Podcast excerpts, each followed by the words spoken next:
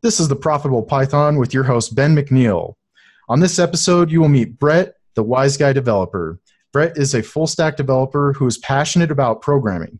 He loves to make people laugh and has an extensive experience working with all sizes of companies from startups to large corporations. He has experience, or his experience spans many sectors, such as financial, engineering, and e-commerce. And he has a background in nutrition. Brett, welcome to the show. Hey, Ben. How are you doing, man? Excellent. Happy to be here. I'm, I'm happy to have you on here too, Brett. This is going to be a great one. So uh, just to kick this off, I wanted to ask you, uh, where do you see the biggest opportunity for Python developers to monetize their skills in the in the current environment? In the current environment, I think especially for people that are starting out, uh, coaching, mentoring on any one of the various platforms, whether it's CodeMentor, Wyzant, TakeLessons, it's a great way to earn money pretty much immediately, right? So as soon as you get approved. Uh, some of them have different thresholds, so they may be a little harder to crack into, but as you get experience and reputation, uh, you can foray into those environments. Uh, but that's a great way to, to, one, learn really quickly yourself, right? Ramp up on different things uh, because you'll kind of be forced to, but at the same time, you're getting paid for it, right? Uh, so with any of these, you probably want to maybe give off a couple of free sessions to, to begin with, you know, just to build your reputation, because it's a little bit of a catch twenty-two. It's the old, well, you need experience to get experience. So if you're just starting out on a platform and somebody maybe looks down and doesn't see any reviews, they might have a little trepidation about, well, should I, should I be the guinea pig here? But if you've gained at least a few reviews, and I, I saw this pattern, you know, actually occur with me, right? Mm-hmm. As soon as I landed that first one, the second one followed pretty quickly afterwards. And now that I have, uh, you know, a half a dozen or so plus reviews, you know, uh, I'm finding more and more people are starting to reach out. They're responding, right? Mm-hmm. Uh, that had to have been kind of scary to kick that off, right? Like, or or was it like this natural progression? You're like, oh, I'll go apply on Wyzant, or or like, how did you overcome any kind of fears maybe that uh, that cropped uh, up? With CodeMentor, I think the probably the the greatest Uh, concern or fear is probably just a natural one. It, it's not so much imposter syndrome, but it's probably sort of an offshoot of that where, um, you know, like, well, can I really solve the problem that they're asking? And, and, and, you know, the cautionary tale is read the assignment thoroughly, right? Whatever the re- request is, make sure, don't just sort of glance at it. You might take a really super quick look and be like, okay, is this anywhere in my domain, you know, my knowledge domain? You know, maybe they're, They're asking about R programming, you've never done it. And so maybe something like that, you kind of, especially in the beginning, maybe you filter that out. Mm-hmm. Um, because you do have to weigh, okay, especially when you're giving free sessions, you know, how much time is this truly going to take me? Well, if it's going to take you like four hours to wade through it, um, and you're especially, you're not getting paid for it, or it's going to maybe be a fifteen minute session, you got to weigh that. You know, is this really worth the investment? You know, mm-hmm. maybe if you're trying to, you know, uh, get some entree into a brand new area and you're like, well, this is going to motivate me to to learn about it, fine, then that's a, that's a worthwhile investment. But otherwise, I'd say you, you want to try to have some sort of criteria that you go through to figure out, is this something I'm interested in or not? Just so, so that's where maybe a quick glance. But once you're kind of committing to it, then you need to read through whatever that request is thoroughly, whatever the details are. And a lot of times I'll ask for more details because sometimes it's like a one-liner, you know. Mm-hmm. Um, so I'll try to get as much information up front as possible because they may even characterize it as really simple. I've had this before. It's like an S Q L thing. Oh, well, I just need to do this. And then you start reading through the assignment. You're like, wait a second, this is not like a two minute thing, right? right? Um, they don't understand that. So you have to kind of explain that to them first. And then you're like, well, wait a second, this is maybe areas I haven't even dealt with before. So it may take me a little longer than I thought. You don't want to figure that stuff out while you're in the middle of the session. Right. Yeah, that makes a lot of sense. Uh, as far as like preparation for those sort of things, like like if you kind of ratioed it out, like is it a is it a four to one preparation or a one to one, like one hour prep for a one hour call, or or is it all over the place depending on the nature of the of the work? I think it's a little all over the place. So I think it's proportional to your knowledge in that particular area. Um, okay. And I have found that there are there are a lot of requests that span multiple knowledge, you know, or knowledge domains or skills, right? Mm-hmm. So somebody may have a question, maybe it's predominantly S Q L, uh, but there's some JavaScript mixed in, or maybe there's some Python mixed in. So mm-hmm. depending on your strengths in those various areas, So if you've got most of like ninety percent of it covered and there's just a little bit, so that's probably not going to take as much prep. If you're mm-hmm. going in pretty much cold where you're ramping up on everything, yeah, that's where maybe there's a lot more where the ratio is obviously going to be more hours of prep to, you know, less hours of, of actual time.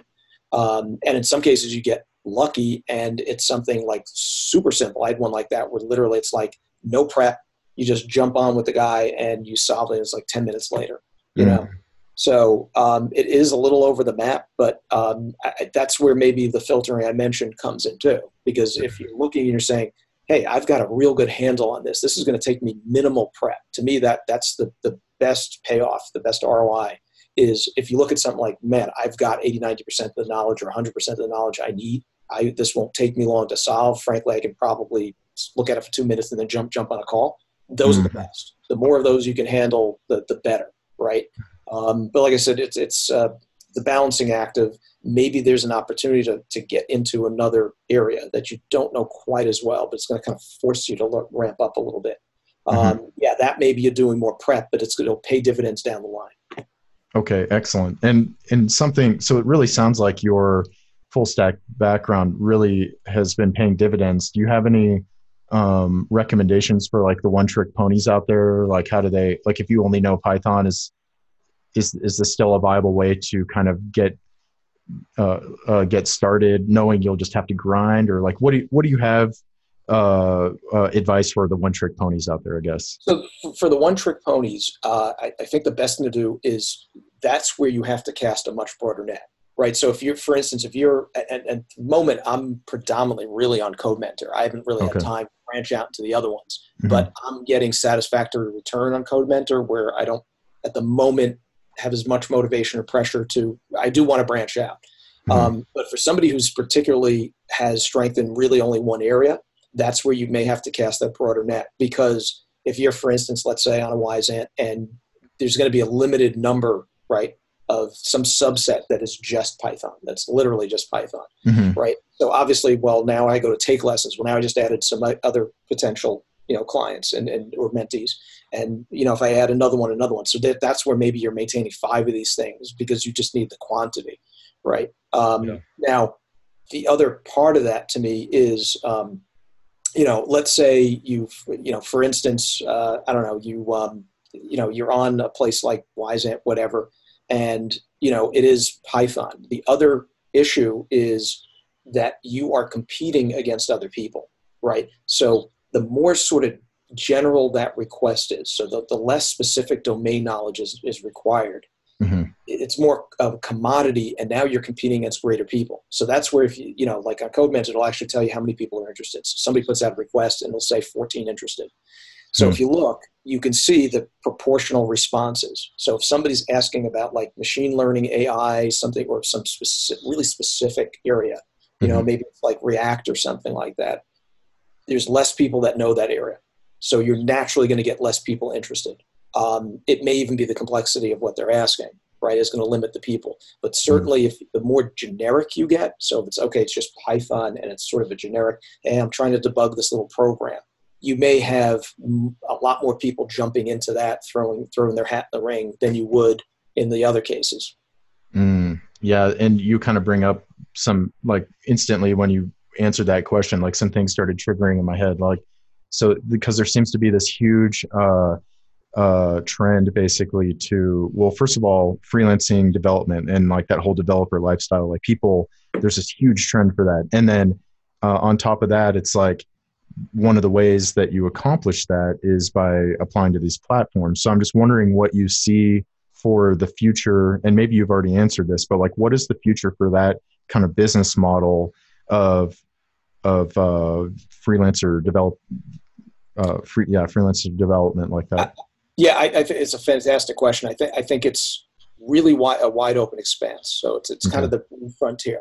I, I think there's a few different angles with that. I think for the one thing, it it you talk about um, the global economy, right? Mm-hmm. That is a perfect illustration of global economy because now literally somebody in their under, underwear in Bangladesh can log on just the same as somebody in New York. Right. Mm-hmm. And so potentially are competing for the same clients. Now that also means that you're, you've got a greater marketplace too, right? And hopefully right. those things stay relatively proportional, right? Um, and, and I think it's at the early stages that I think the competition is much less of an issue. It may become more of an issue in the future. Um, so I think that's one element of it. Another element, though, of the freelance stuff is it opens, I think, companies up to the ideas of hiring more remote developers. I, I still think there's a bias against it for multiple reasons. I mm-hmm. think there's a natural sort of distrust about a guy that a manager can't lay his eyes on, right? So okay. the manager knows it's like, hey, you know, he's sitting in his office with his cup of coffee, and eight, you know, eight fifty-five a m rolls around. The guy looks down at his watch. He's looking outside. Who's at his cube, right? right? And and so the fact that you walked in the door, right, sit down at your desk, and then leave it, you know, maybe after, you know, after the manager leaves, the manager's sitting there saying, yeah, that guy's working. Now, whether you're actually getting something done is a completely different story, right? You may be sitting there on YouTube videos the whole day, and they don't know any better, but right. it gives them kind of the warm and fuzzy to say, yeah, this guy's coming in every day. Now, the guys who, who is who's at home, ironically, may be putting in far more hours than the guys right. in the office. But the manager doesn't know that. They're not looking at it. He's sitting there thinking, no, I know that dude ran out to the beach. You know, right. and he's typing, you know, on his laptop, you know, watching the surf roll in. Mm. The, you know, and, and, and frankly, it's, it can set up some jealousy amongst other team members. Like, right. so you're working at home, people are like, shoot, man, I wish I could do that. Um, mm. Like I said, you know, even when I when I did that post, the remote stuff is you get dis- disrupted by just regular family stuff. Right. There's it's harder to have boundaries when you're working at home. But I do think that that by having enough of this freelance stuff out there, I think it's it's going to uh, get rid of some of, you know, I think the stereotypes that these guys, the managers, have built up in their minds, right? I still think that for the most part, if if you have two people, equal skills, et cetera, that walk in for a job, you know, a job posting, and one guy's local and the other guy is remote, ninety percent of the time, the guy who's local is going to just win. That's yeah. the reality. But there are companies who are not even open to hiring somebody remote, like nothing. And so right. maybe this cracks them open and they begin to figure out, okay, you know, we can, we can rely on this, you know, here's, especially if you come in with maybe a portfolio show and look at what I've been doing, right? I've been motivated. I've been doing this on my own. They're like, oh, okay, this guy seems like he puts in hours. He puts in work. Here's some proof. Yeah, we feel a little bit better. Um, I actually had somebody reach out when I did a, a story question on um, Instagram where the guy was like, well, the way this company does it is you can work from home, but only after you prove yourself. Hmm. Like you're on sort of probation. So it's kind of guilty until proven innocent. It's right. like, we don't trust you. We know you're going to goof off at home. So you better prove it here in the office first, and then we'll let you have up to two or three days. And I told the guy, I said, do what they ask so you can work from home. You get that immediate benefit, you know, or their short-term benefit. I said, but in the long term, I'd probably look for another company to go right. because you're starting off with distrust. That's a bad place to be. Man, that's, uh, it's, it's, like the little can of worms that you just opened up there, maybe we could dig into it a little bit. Cause it's like, it's crazy. Like if you, we have this global economy and you know, it would make sense for you, for example, to be able to call on a company regardless of where they are on this planet, but you're basically going in there fighting an uphill battle because the local guy, he could be half as skilled and yeah. still at the job. So what, what kind of recommendations do you have for people that are like calling on, on businesses trying to promote themselves and they're going from like a remote developer? Like, is it just a law of averages thing? Like where you're like, some people are going to be receptive to this, some aren't, or is there some way to call on them to kind of build the trust or build the rapport and be like, look, I'm going to do a good job for you, but I'm based out of New Mexico. You're in Michigan and we're going to make this project awesome. Like how, what do you, what do you say to, to that scenario or how do you help somebody in that situation? It's a, yeah. Thanks, Ben. It's interesting you bring that up because I've actually been faced with that scenario a few different times mm-hmm. where I got called by a, you know, a recruiter and they're like, well, they're really not open to remote, you know, uh, where they're really leaning heavily to somebody local. And I always try to put forth to them to say, look, I understand if they find somebody equal, I'm deferring to the local guy. I, I, I get it. Mm-hmm. Please float out to them that, you know, that, you know, here's somebody who's, who's already worked remote, been responsible. We can prove that and at least open up their minds to at least interview me if for no other reason than they now have a reference point. They're like, right. okay, this guy's, here's the barometer, right? We, mm. we interviewed this, you know, we interviewed Joe, right, who, who's off in New Mexico. And boy, he sounds really good, but we sort of really want to have somebody still remote. I'm sorry, so somebody local versus remote, but we're going to interview a bunch of local guys. And maybe they go through ten local guys and think, man, none of these guys came anywhere close to Joe. It's like, mm-hmm. you know what, let's just hire the best person. Or maybe there's somebody, boy, this guy's fairly close to Joe. He's local. Okay, we'll give it to him. Right. Mm-hmm. But at least let them open their minds enough where they entertain it. And, and, and it's like, hey, we're doing you a service because, because we're like plan B, right? If, right? You know, try to find the best guy you can who's local. And if you can't, here's your fallback, dude. You still come in. Right. You're still not winning. You know, um, I, I think the easiest way, frankly, to break in with these companies is to be a contractor. So they're much less likely to commit if they if they treating you as a full-time, you know, bringing you on as a full-time employee, they're paying you benefits, et cetera. If you're a contractor, especially if like you're a ten ninety-nine or something, mm-hmm. it's like, well, it's really easy for them to disengage. So they can bring you on. They don't have to invest much in, into that whole process. And over maybe two, three months, they figure out this guy is really great or not so great. And then they can move on if they have to.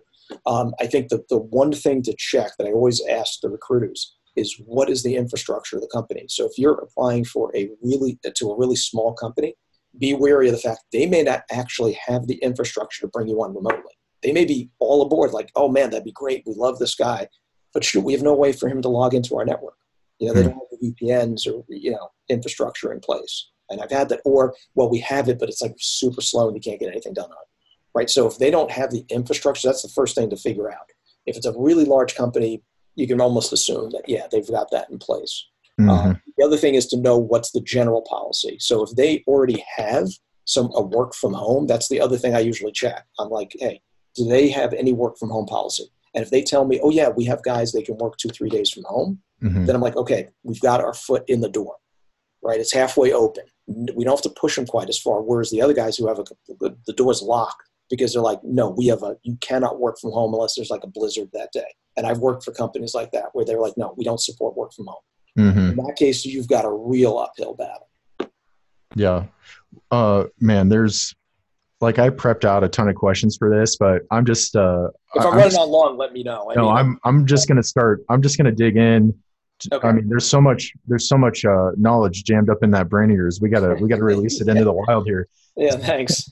So, uh, okay. So I'm, I'm curious when it comes to like remote development, uh, uh, what sort of like technologies have enabled kind of that process to be a little smoother? Like do the clients like to work with Slack or is it just traditional email? Like how are you showing like you're accountable to them?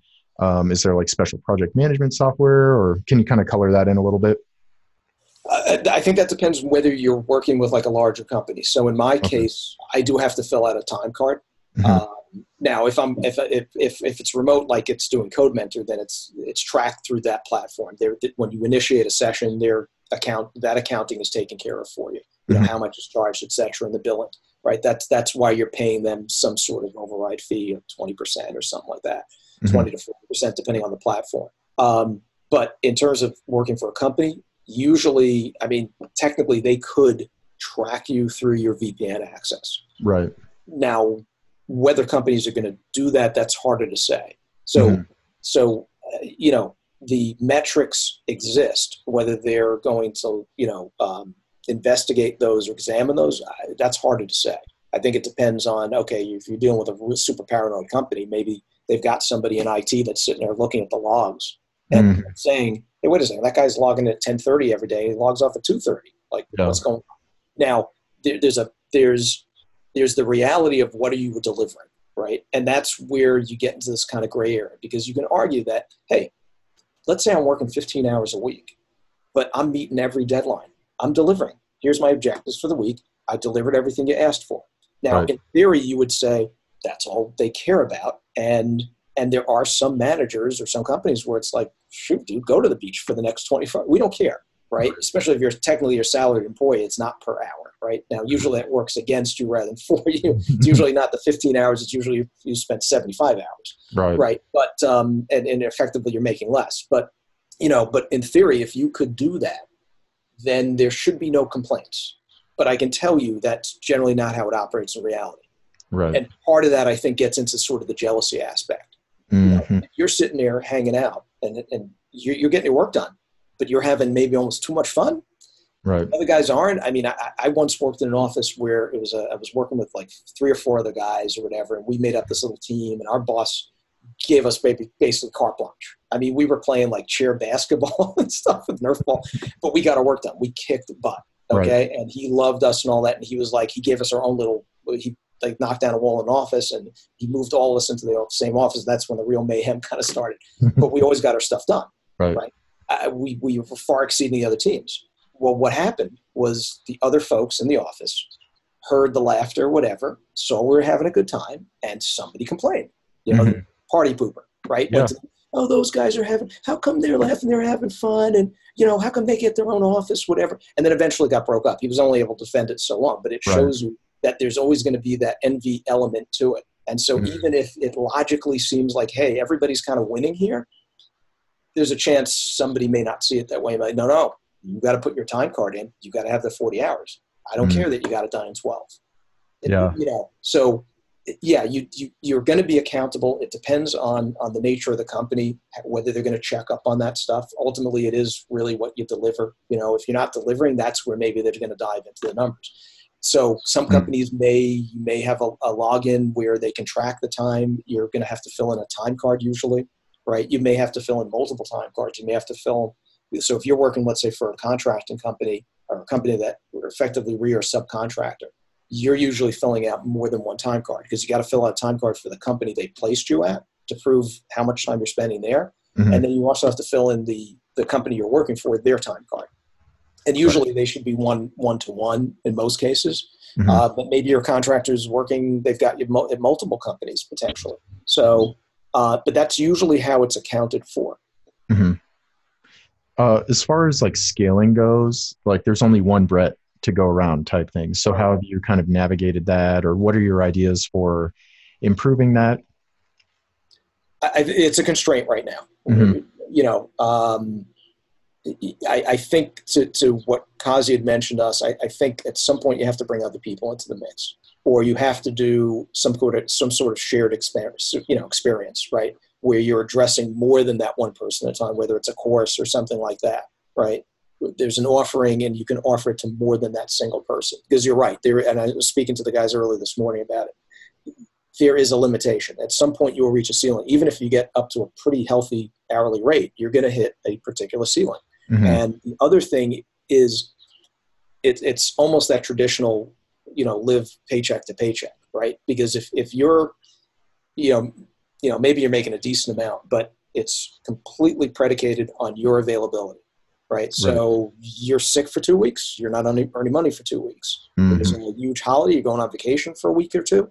You're not earning money. I, I learned that early on. It was sort of almost a rude awakening when I, uh, my first contract job, you know, probably fourteen, fifteen years ago, mm-hmm. um, you know, I ended up, uh, you know, I actually worked extra hours because I, I loved what I was doing. And, and the manager pulled me aside and said, you're running through the bag of money. I'm like, what? He goes, your work, this is where they want you to work the forty hours a week because they've calculated a certain number of months. And if you blow through that sooner, you're now on the street looking for another job. You know, you could potentially wow. leverage that because mm-hmm. maybe it's a six month project. You get it done in two. And if you, if you have a lot of contacts, you could actually turn that to a positive situation and be like, shoot, I just made six months of money in two months, and now I'm going to land another job. So that could be right. a tremendous win, but you better have everything basically laid out ahead of time, mm-hmm. you know, that you're not scrambling. And that's, I think, you know, uh, the other part of that with the contracting is that, that you, you know, the first time it's like, oh, great, I'm off on Friday because there's a holiday. And then it's like, oh, I'm not being paid. So if it's all predicated on your availability, then not only do you have that ceiling, but now you, you know, there's a diminishing profit margin because, you know, you can't make money unless you're live, right? Mm-hmm. So that's the other thing about creating content that doesn't require your presence. That's the other leveraging mechanism. Um, mm-hmm. You know, a recorded course or something. Well, now you don't have to be available for that. That to right. me is where you can really scale up uh, because now you're earning money when you're not doing anything. Mm-hmm. Yeah, that makes a lot of sense. The uh, so so regarding like you have a vast amount of experience. So if you kind of had to like start from scratch again and and be profitable in six months, like what would be your strategy to kind of hacking your way? Maybe hack like thirty years of experience into six months, if that's even possible. Like, what would be your strategy? So I think there's a couple of things uh, you know um, that go go into answering that question. Uh, one thing is, I think, to go back to what we said at the beginning of the call about coaching, mentoring. I think that's an, that's the quickest way I can think of that. Literally, you can log on, create your account, and within a couple of hours, you know, or whatever the approval process is, right after you get approved, you can be making money.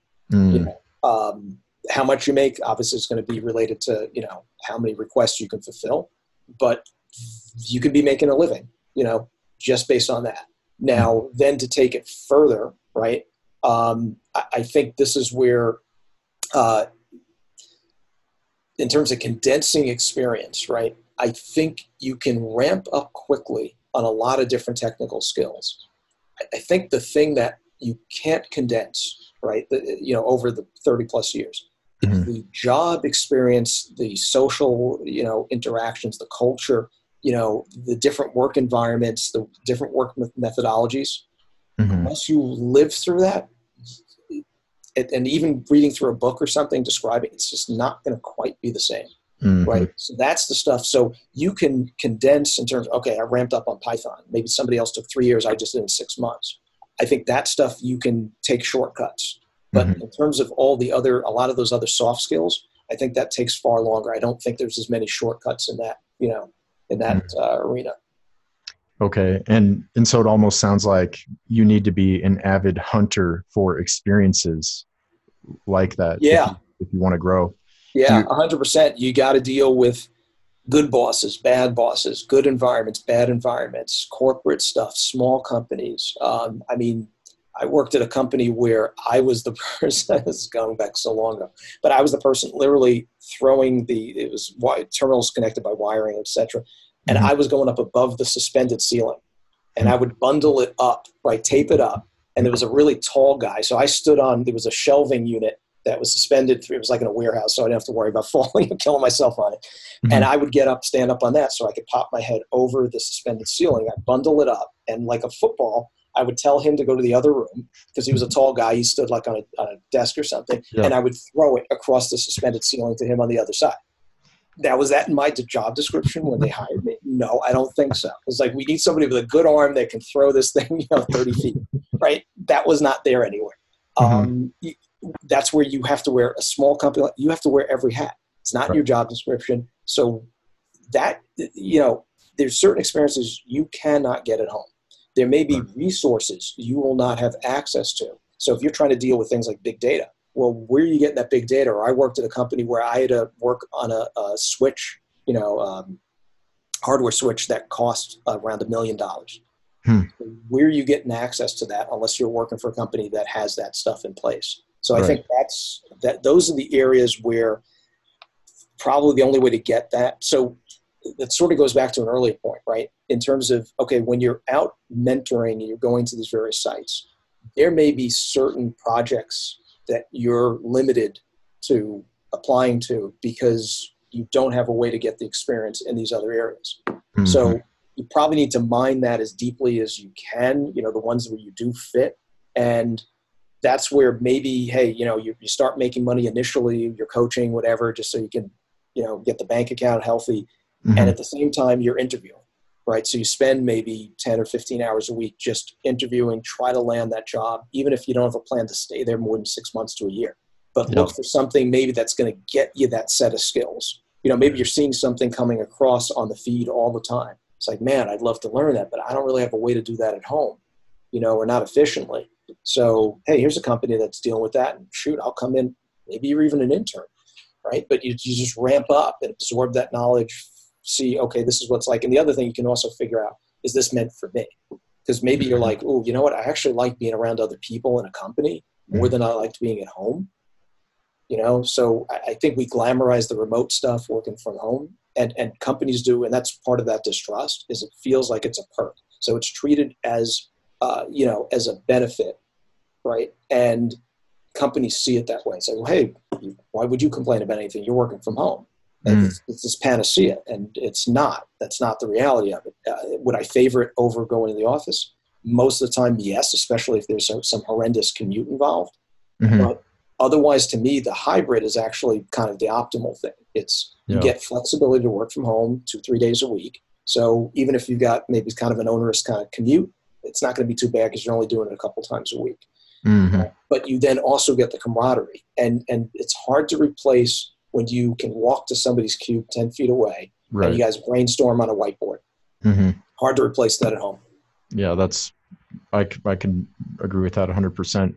I, I had a question. So part of like your six, if you had to get profitable in six months strategy, when it comes to like approaching businesses, um, in the pre-interview, you had mentioned something about um, like if you had no reputation, how you would start to build that with businesses. And I was I was wondering if you could elaborate on that a little bit. Yeah, I, I think a great way to go about it is to approach local businesses. Mm-hmm. Right, and maybe go to a lot of a lot of towns. Um, I don't know about how this works, maybe internationally, but there's maybe some sort of analog to that.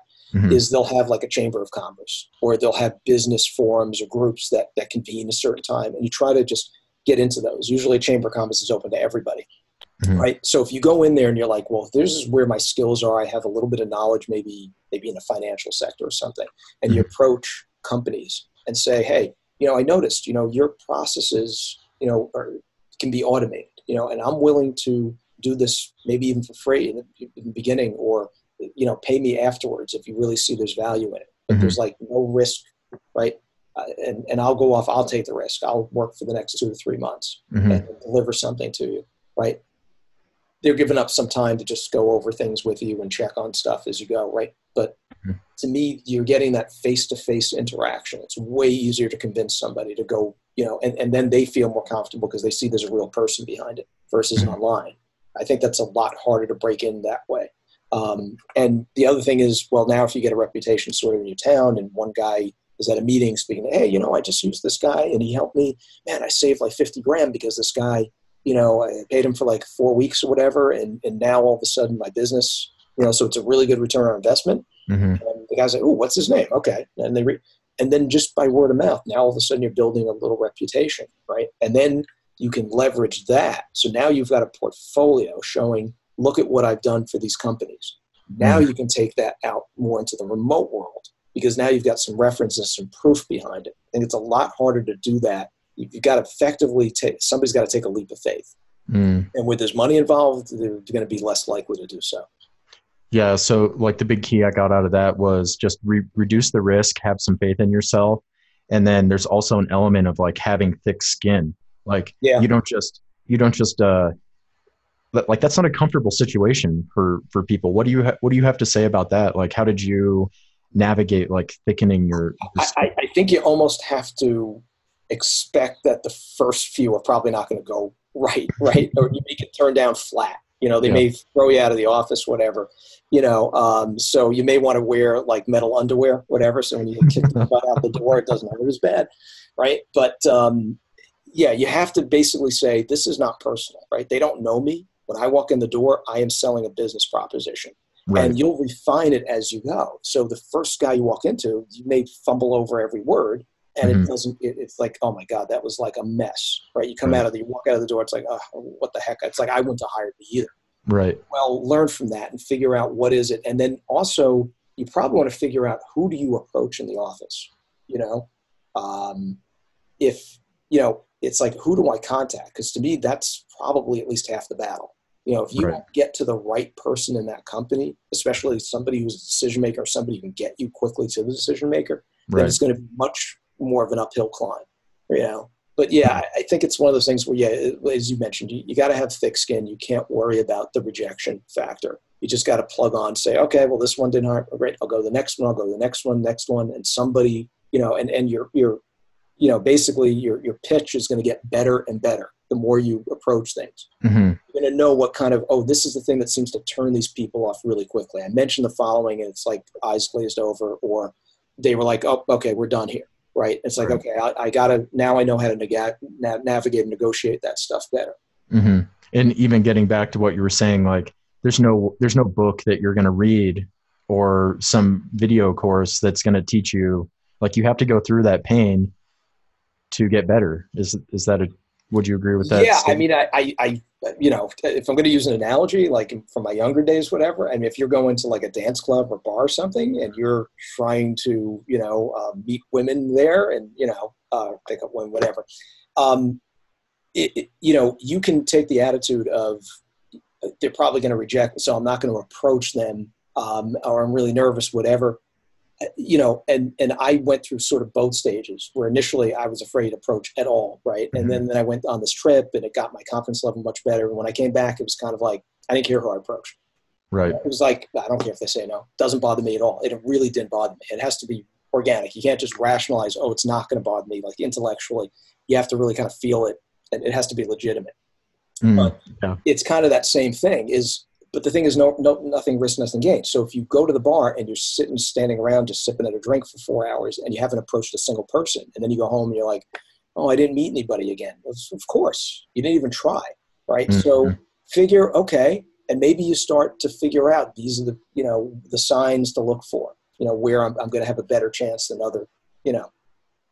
So. Yeah. No, that makes that makes a lot of sense. It's like a meta, like programming is a metaphor for life, getting better at uh, develop software development. Right. Right. So you can go pick up women at bars, you know. I mean, yeah. That's that's awesome. So how how have mentors played a role in your career growth? Because you seem like you're more uh, facilitating the men- the mentor role, but at one time you were maybe a mentee, right?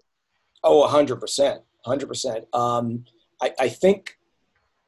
Wasn't really the first job out of school, frankly. I, I had somebody who was supposed to be my mentor, and she got the uh, like the Shanghai flu or something like that, and she was literally out for like three months. Like I'm okay. on the job, trying to ramp up. I'm in customer support for a database product, mm-hmm. and next thing she knows, she's gone. And I'm like on the phone with this guy from the Atlanta call center, and mm-hmm. he's asking me a question. I'm like, dude, I don't really know, man. I'm I'm new to this. I've only been doing this a couple of weeks, and the person who's the expert, you know, is homesick. And he's like, well, I'm too. I'm new too. And so it was the blind leading the blind. And we figured it out as we went. But then uh, a couple of jobs later, I worked for this boss who had worked for A T and T uh, or Bell Labs or something like that. And this dude was super sharp technically. And I remember at the time it was it was only me and this and this uh, and this woman, you know, young woman who uh, you know they, we were the only developers, and he hired on a bunch of other. It was like a small subsidiary, mm-hmm. and. He was like, okay, I need you guys to program this. It was like shared memory or something. And I'm like, that's like chapter twenty-three. Like we're on chapter two. Mm-hmm. You want us to jump to chapter twenty-three. And this guy led us along the way. I learned so much from that guy, you know? Um, and part of it was that he put certain demands on us, which forced us to grow. You know, he didn't just assume, okay, he was going to spoon feed us, right? Take that baby steps. He kind of threw us into the pool. Um, but he, explain certain things. I mean, there was debugging techniques I learned from him. You know, you're not always maybe going to have a technical manager like that. He was also a pretty good just human manager.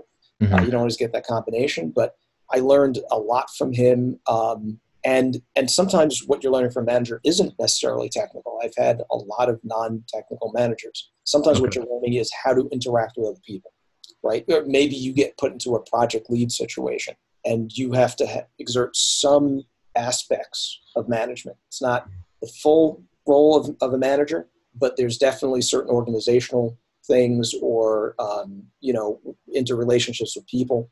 And, and if you have a manager who's handling that stuff really well, you can just sort of model after that person, right? Mm-hmm. So it's not always just the technical realm. Yeah, that that's uh, that's excellent. Like the more I just listen to you talk about these, like, you know, there's There's definitely an aspect of the hard skills of learning the language, but like, could you argue it's it's more of like a people business than people really realize? Oh, a hundred percent, a hundred percent. I think that there is there's going to be certain types of companies, engineering companies, mm-hmm. where they put a premium on those technical skills, and, and you have to exceed whatever bar. Right. And that probably would happen in the interview process. So if you've never done C plus plus, it's not on your resume anywhere, and you walk into the interview and they're like, well, where's your C plus plus skills? You're probably not right. getting hired. So most of the time in that vetting process, you probably would have been filtered out anyway.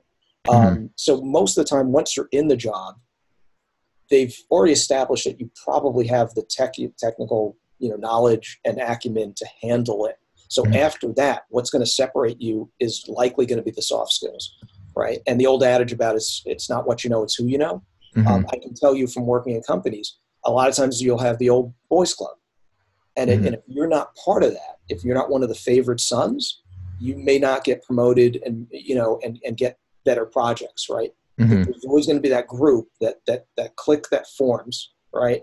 And and if you're not part of that, you may not move along as quickly as the other people, right? Mm-hmm. And so what's really separating you at that point? It has nothing to do with your technical skills. You may be better than everybody in the group. Right. But they are effectively excluding you and favoring themselves. And and especially if if management is tied up in that group. So maybe it's it's like a camp counselor having his favorite campers, right? Mm-hmm. You know, and they get an extra dessert during lunchtime or something. Right. Because they're in good with the boss, so to speak.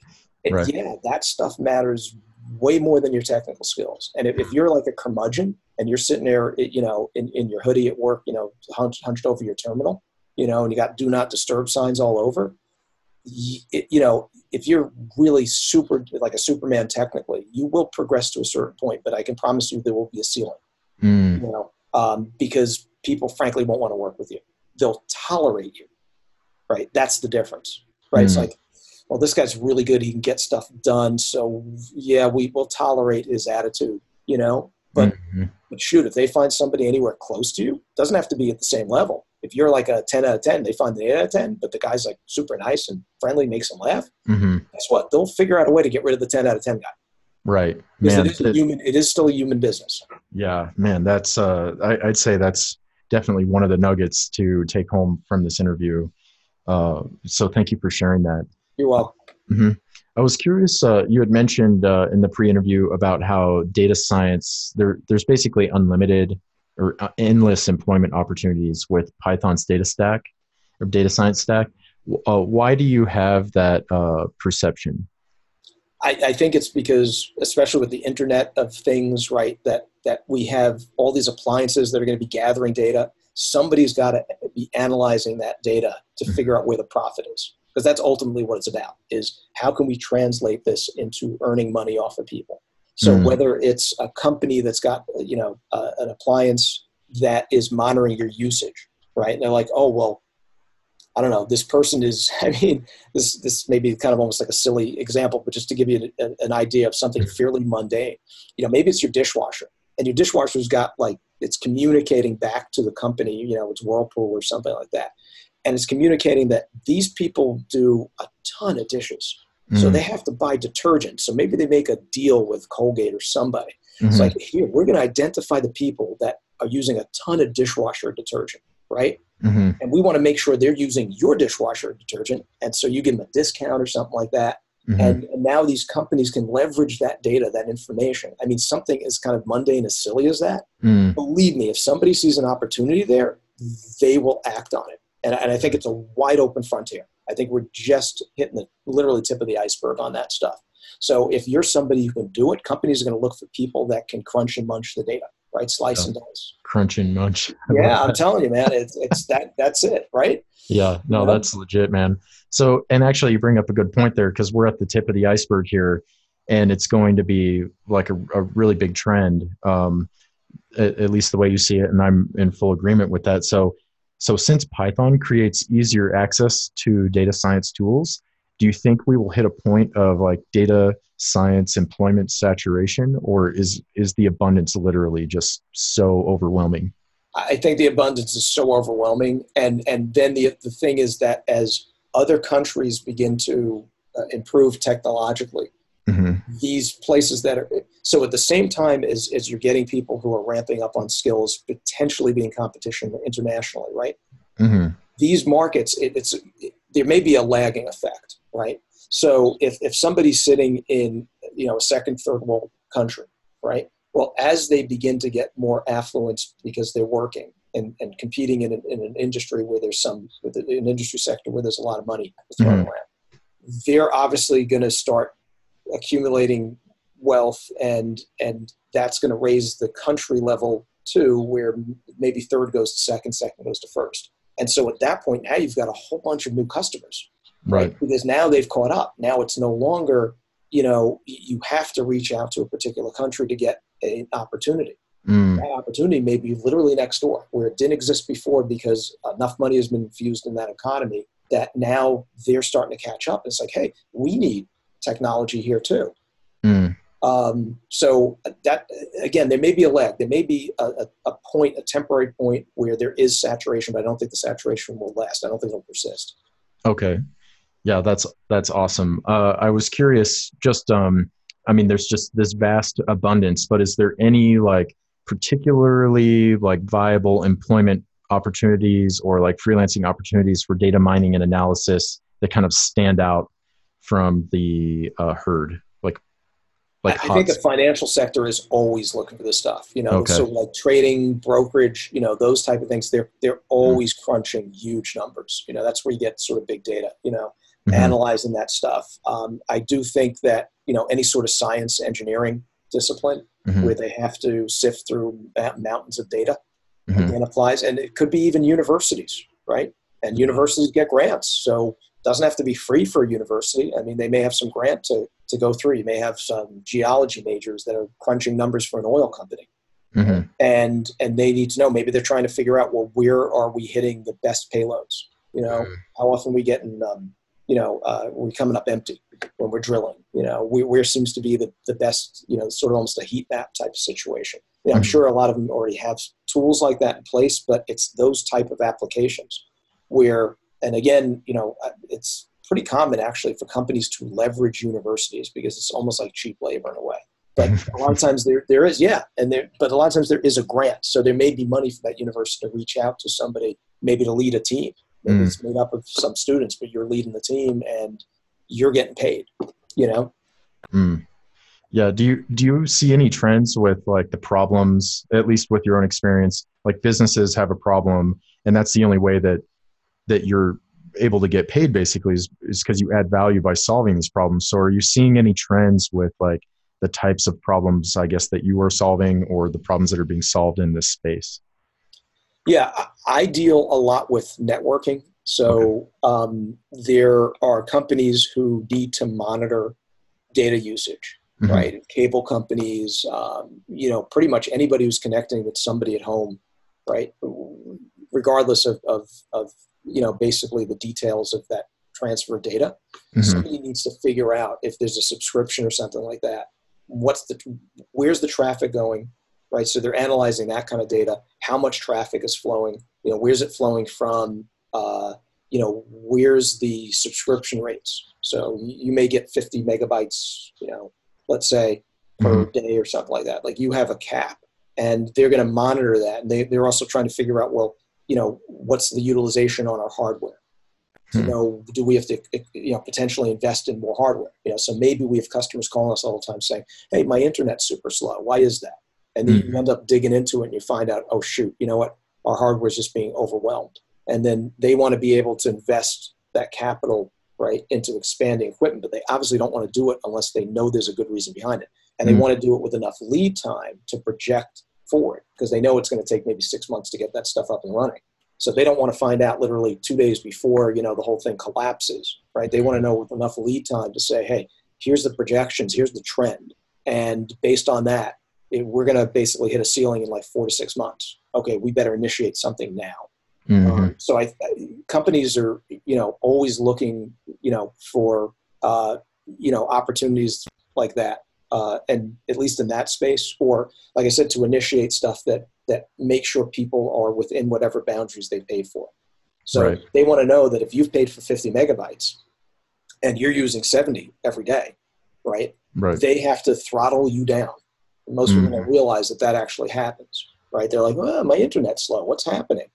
And you're thinking, well, it's a problem. You know, ah, it's just a stupid connection. And no, it may not be the connection. It may actually be that they are intentionally throttling you down because you're exceeding some limit, or as an aggregate within a community, you're exceeding a certain limit. And so they're managing it. It's almost like what power companies do when they do rolling brownouts. It's like, okay. we don't want the network, the grid to be overwhelmed. So we're going to take proactive steps hmm. to limit, right? And they'll do those things. So there's a lot of data crunching that's happening behind the scenes to make that possible. Yeah. And I I see now kind of why you're just like, there is no end to this. Like it's unlimited. Um, yeah. You could just yeah, go right. so deep. So one, one question I had for you, you had mentioned that uh, a pretty cool open source project that uh, you like. Uh, it's basic. It's not super sexy, but it helps you work with spreadsheets uh, or data sheet or Google's data sheets.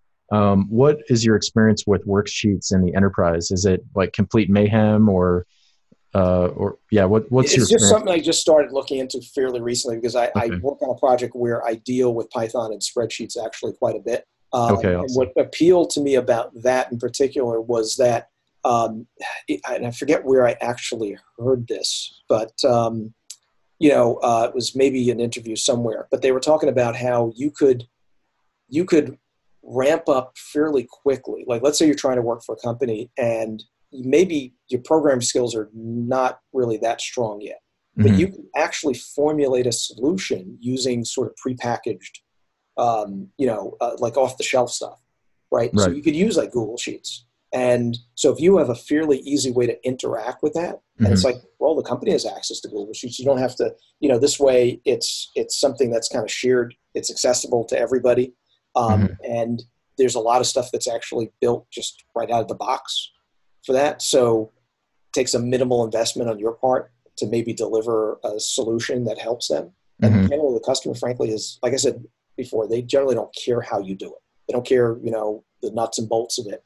They just care that the thing works. Right. So to that end, well, shoot, if you can figure out how to get it to work with mostly off the shelf kind of stuff, open source stuff, then that you don't have to build yourself, then you now have gained back a huge chunk of time. Right. Yeah. That thing now is an hour to two hours of work where it would have taken two weeks. Man, that's mm-hmm. a huge win. Right. Yeah, absolutely. So uh, like the big nugget I got out of that is uh, like, don't be religious about your tools that you use to solve problems. Like there's a very good chance that a Google Sheet, Google Sheets integration with something uh, makes, makes you a rock star in the office. And it took you maybe like a weekend or something to crank out. Yeah. Yeah, so. exactly. Exactly. Uh, like I said, the, the people above you, so your peers will potentially do things like code reviews. So they may be privy. But frankly, even in that case, mm-hmm. most of the time, the other people you're working with are so friggin' busy themselves. Yeah. They don't really have time to, I think that's the other thing that happens, you know, maybe this is, uh, you know, uh, another uh, offshoot of kind of the, the imposter syndrome. Mm-hmm. It's like, well, somebody's going to look at my code and be like, this guy's an idiot, man. It's like, what, how did he code this thing? Like, this is junk, mm-hmm. right? And and you're like, but maybe it works. But right. you're afraid that, especially we get a lot of coding snobs, right? I think that I went to school with quite a few of them, right? Mm-hmm. I went to an engineering school. And it's like, oh, you solved it that way? So didn't you use, you know, the Pythagorean theorem or something to solve it? It's like, what? And it's like, they feel really good about themselves because they came up with some elegant or really sort of obscure solution, right? Some some mm-hmm. like Byzantine solution, right? Mm-hmm. Well, the, the thing is, like I said, it, how you solve it doesn't matter. As long as you do it within, you meet the deadline, do it within whatever time frame you're allocated, and it works, it's not buggy, it's quality, and it works maybe at performance scale, mm-hmm. then nobody really cares. But right. there's always that element where you're like, well, but if somebody looks at that, are they gonna how are they going to judge it, right? And most of the time, I guess what I'm saying is they don't have the time to do it. And they're right. thinking the same thing you're thinking. Right. Right. So yeah. that's why to me, you know, um, if, you know, uh, if you can figure out a way to save time mm-hmm. and do it, you know, uh, the only thing you have to wor- you know, worry about usually in situations like that, if you're dealing with open source, is just check the licensing. Right. Right. Make sure it is truly a real open license. Right. Right. Yeah. You know? Uh, because that's, if you're working for a company, they have le- legalities to deal with. Mm-hmm. Yeah, that, that library is uh, supported by Squarespace, which I thought was pretty awesome. Uh, so I guess you could bet your britches that that thing's not going anywhere. I didn't dig into the licensing, but uh, it seems like a pretty cool tool to have in your, or a cool arrow to have in your quiver. So, yeah, one hundred percent. That's the thing mm-hmm. is that the more stuff, to, to your point, more arrows in the quiver, more targets you can hit. So, um, you know, and there's always the argument about the breadth versus the depth, mm. right? And so should you know a little bit about jack of all trades, know a little bit about JavaScript, a little bit about Python, a little bit about Java, et cetera. Is that going to help you more? Um, to some degree, but it's, it's probably going to be limited on the complexity of the problem. So if you're dealing with, and, and, and again, you know, going back to the originally, like we were talking about the platforms, mm-hmm. yeah. there's going to be a limited number of those really kind of simple things. And maybe that's a good place to start, but generally you are frankly better off, right? Kind of picking something and diving deeper into it mm. because that's where the money really starts. You know, that's where you look at the hourly rate and it shoots way up because you have some specialty. You, you know, it takes a little bit of work to identify what that is. Right. right, because you could bet you could proverb, you know, bet on proverbially the wrong horse, right? You you could sink, oh, here's this thing that looks really hot, and you mm-hmm. you sink time into it and you start trying to mentor on it, and then the thing suddenly disappears. It was kind of flavor of the month, and right. that's going to be a risk that you have to take. Um, you could deal with something more established, but obviously, the more established it is, probably the more people know it. Mm, so yeah, I, you got to balance that, right? Mm-hmm. Yeah, that's that's excellent. So I had I had some more questions here. I didn't know how we were doing on time for you. Um, I actually haven't checked. I have no idea. Uh, we've I'm burned up. Over. Yeah, I, I'm fine. I'm fine. Okay. Yeah, because I, I kind of wanted to transition into um, kind of kind of a, away from what we were talking about into kind of the like social side of things and kind of your philosophy on okay. uh, on on how to integrate like a like a holistic approach to programming. Because it's not all about, like, according to your uh, pre-interview, like, it, there, there's just so many other components. Like, for example, um, I had a question here: how should a developer approach increasing social interaction in their in their life? Okay. Um, well, I do think the coaching and mentoring is good because you're going to be dealing with people. Mm-hmm. So it's a good way to, if you have any sort of, um, you know. Uh, you know, let's say um, trepidation about dealing with people, you know, and, and some developers frankly do. I mean, there's engineering tends to, you know, these type of disciplines tend to maybe attract more people that have issues with interpersonal stuff, right? Mm-hmm. That have more to overcome, right? They're not as comfortable in those social settings. Mm-hmm. So that's a good way. You're doing one-on-one, you're dealing with somebody online. A lot of times it may even be audio, right? So it's, it's basically like a phone call. And work your way through that stuff, right? Mm-hmm. And come to grips with where you're uncomfortable, right? And then you can maybe start exposing yourself to, to situations where there's more people involved, right? Mm-hmm. Um, and, and I think to go back to the early point is to understand that the people, like, so let's say you're going to a company and you're the new guy and you're like trying to ramp up. Well, keep in mind, they were the new guy at one point too. And mm-hmm. they probably are going through the same stuff in their head, you know, went through that same stuff that's going through your head at that time. Right. right. They were nervous about stuff. They're trying to prove themselves. Right. And, and give yourself permission to maybe initially be uncomfortable, for things to be a little bit rough, and realizing that within probably a few months, you know, you'll be seamless, right. It'll just, it'll be like you've been working there for five years. Right. Mm. Um, and even regarding things like public speaking, right. Uh, you can do, whether it's something like Toastmasters, but you can just get out there and figure that the first few times, man, I'm, I'm going to drench my clothing with sweat, you mm-hmm. know? Um, and like, if they could get inside my brain, you know, they'd, they'd see that I was scared, you know, witless, right? But mm-hmm. get out there and take the first few blows. You'll get more and more comfortable. Mm-hmm. And, and then you'll realize that most people are pretty friendly, actually, you know? Right. There's always going to be some critics and stuff, but, you know, uh, and if they got something constructive, offer, fine, you know, mm-hmm. take that in stride. But otherwise, you kind of filter out that noise, and there'll be a lot of people kind of supporting you as you go. And, you know, but if you don't put yourself in those situations, you won't le- learn how to deal with it. No book is going to tell you. I don't care what you read. Mm-hmm. You know, there's some good books that can give you ideas of things to try, but mm-hmm. if you actually get out there and try those things, you won't know how well they work. You know? Yeah, that's, that's excellent. I love that.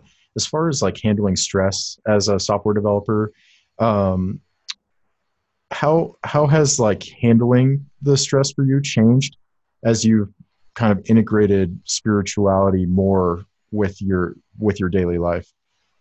Oh, it's changed dramatically, especially since I was much younger, right? Um, mm-hmm. I think there's a tendency in a lot of companies uh, to have the sky is falling, right? Reaction to okay. any minor little apparent crisis, perceived crisis. Mm-hmm. It's like, oh my God, we got the deadline coming up in two days, the customers, blah, blah, blah. And everybody literally is like running around chicken without a head, right? Mm-hmm. It's just everybody's in complete panic mode. Now, if you're in an E R and there's a guy with a gunshot wound laying on the table, you're a doctor or nurse, that's a situation you obviously do not want to be in panic. You want to be calm, but that's a situation mm-hmm. that deserves that kind of urgency and Um, and and level of emotional kind of reaction, even though obviously you want to be as as as sort of dispassionate as you can in the moment, so you can save the guy, right? Mm. But a similar thing. So you're working for is to step back and say, uh, nobody's dying because of this. Like, like hold on. So you're watching. It's almost like you have to pull back, and I've done this. and become the observer. And you're watching all these people running around helter-skelter, right, in complete panic. And it's almost like, why? Mm. Why is everybody running around like, really, let's take a step back. Okay, what's the worst case scenario? Mm-hmm. uh, I get fired. That's literally it. Now, that obviously right. is not a good situation, but you can land on your feet if you have to, mm-hmm. right? It's most likely going to be transient, right? Temporary thing.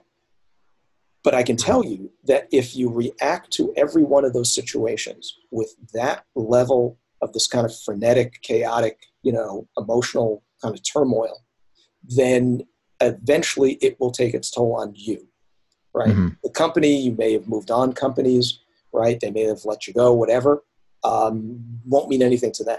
But eventually all of those battles that you've been fighting, that you've, that, where there's been an overreaction, and most of ninety percent of the time it is definitely an overreaction, mm. um, that's eventually going to take its toll, you know, to process that, that amount of stress, especially if you know of a way to kind of alleviate some of it, right? So, um, and that's a tough thing to, to learn, because mm. you're kind of in fear mode and you're reacting, and you're also sometimes absorbing the emotions that are coming your way. So if your boss approaches you in a, like a panic mode, or product management or something. Oh my God, we got to deliver this to the customer. You know, this is not working. We got to. It, it is a lot tougher to say, well, wait a second, I'm putting a barrier here. And I am not going to reflect. I'm not going to do a mirroring approach and take on their energy. I'm mm. basically going to sit there and say, just like, just be as zen-like as possible. Absorb the information, but not the emotion, mm. right? So take, you know, whatever they're communicating, filter out the emotional side of it. Just take the, emo- you know, okay, customer needs this, this, and that. They need A, B, and C. That's what I took out of the conversation. Not that this person is, you know, is panicked. Hmm. Because you can't effectively think well when you're in panic mode. So that's the funny thing, too, is developers are sitting there and, and you're watching the clock. It's like, oh, my God, I got to get this thing done the next hour. Well, the more you panic, the less effective you will be. I promise you. Hmm. Man, that's that's so wild. Like, how, uh, you know, somebody... I mean, even myself, like I have a tendency to just like, oh, you want to like, just get all wild. Like, let's just get all wild, you know, but like the, the correct response is just, uh, just, um, uh, in, in your words is absorb the information and not the emotion. And I mean, how do you, how do you adopt that mentality? I mean, cause some it's people hard. Have like a short fuse, you know, like I don't, I don't want to mess with like people that are trying to make my life difficult, you know? So like, how do you, how do you navigate that? It, it's, it is, it's, it's harder. I, I think in general in society is much easier to deal with things on sort of a physical level, right? Mm. There's something you can take to address something or something you can do, you can exercise, whatever. It's way harder to work on, on the stuff upstairs, you know, yeah. up here, right? Or, or in here in the heart, right? Mm. That stuff is not necessarily tangible. Um, so it's this kind of ephemeral stuff. And it's like, well, we're not really taught how to deal with that, those type of things. Right. And so it's a lot tougher to get, you know, that's really where you get sort of the soft skills is, is to be in almost like the meditative state where you do not get disturbed by the chaos around you. So if you can be that eye in the storm, that calm area in the storm, frankly, it sets you apart. So if right. you really want to set yourself apart in a company, when you're the person, when the building's on fire and everybody's running helter-skelter, they can't find the exit because they're in total panic mode. And you're mm. like, hey guys, uh, here, I grabbed a flashlight.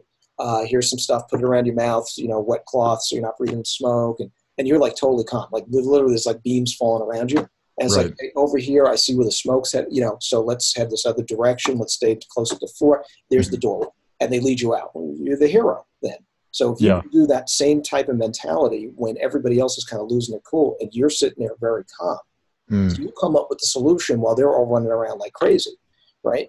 And you come out looking pretty pretty darn good, you know, when yeah. things like that happen. But it's not easy. I, I, I, you know, I'm not going to kid you. It's it's hard. It takes a long time. And I still fall into that trap knowing better half the time.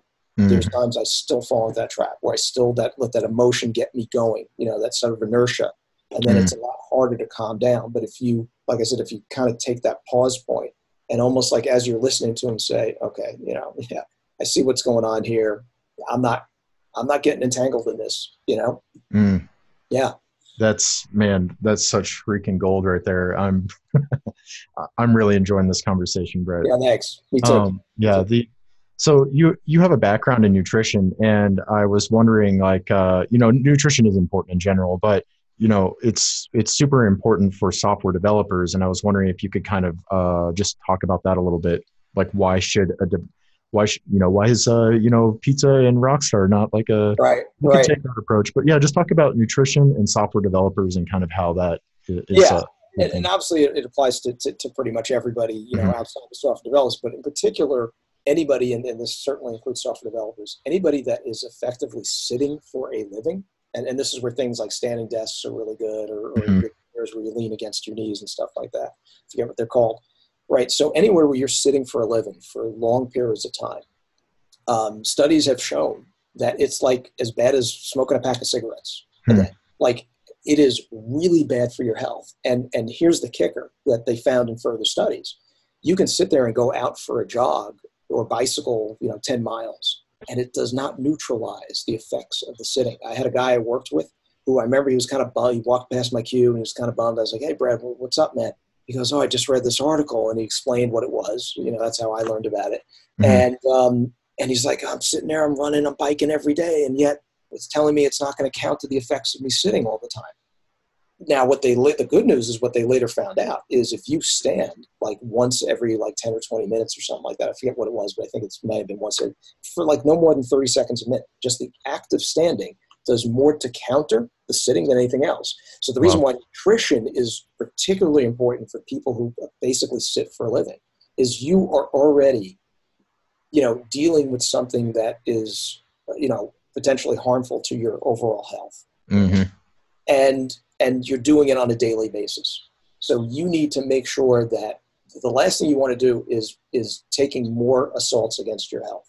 And, and yeah. what I can tell you from personal experience is you lose your health, nothing else frankly matters. Mm. Right? It becomes literally your whole existence. You know, it's you don't care about almost anything else. It's just how do I get well? That, that's the only thing that ends up mattering. Right. So it's the old adage about an ounce of prevention, right? So, you know, pay attention to those things like that. It's not that you have to be super strict monk-like, right? But mm. you, certain things that if you can avoid, you know, introduce more sort of good nutrition, right? Uh, take maybe certain supplements, things like that, herbs, you know, that can help balance things out and at least create a pretty strong foundation. Then you can mm-hmm. start to counter the you know, the deleterious effects of, of the position of the job itself, right? Yeah. Plus the stress factor, right? When you're being stressed by deadlines and things like that. Mm-hmm. And it probably helps with like your cognitive abilities and, and being able to kind of be sharp for like eight hours a day or more type thing. Yeah. So, I mean, if you, uh, one hundred percent, that's great then. Um, because if you're getting fatigued, you know, if you can't think straight, um, mm-hmm. maybe you're not sleeping well, maybe you're not eating well. And, and, And, and frankly, like if I was to show people what your blood vessels look like, like after eating a cheeseburger, you know, and, and I'm not, this is not a judgment thing, but just, a, right. you know, scientific, right, that you would literally see fat running through your blood vessels. And mm-hmm. when fat is running through your blood vessels, messages don't get carried as quickly, right? Mm-hmm. So literally you will be thinking slower. Right, based on potentially what you eat. You may even notice that sometimes where, boy, I don't think that well after maybe certain meals. Like I feel kind of sluggish, right? Mm-hmm. And there's a reason for that. It, you know, uh, you know, sort of in, in um, Oriental medicine, you know, they look at, at the stomach, you know, the digestion as the fire, the engine. And so that consumes a lot of your resource. So you have like this huge meal, especially something that's difficult to digest.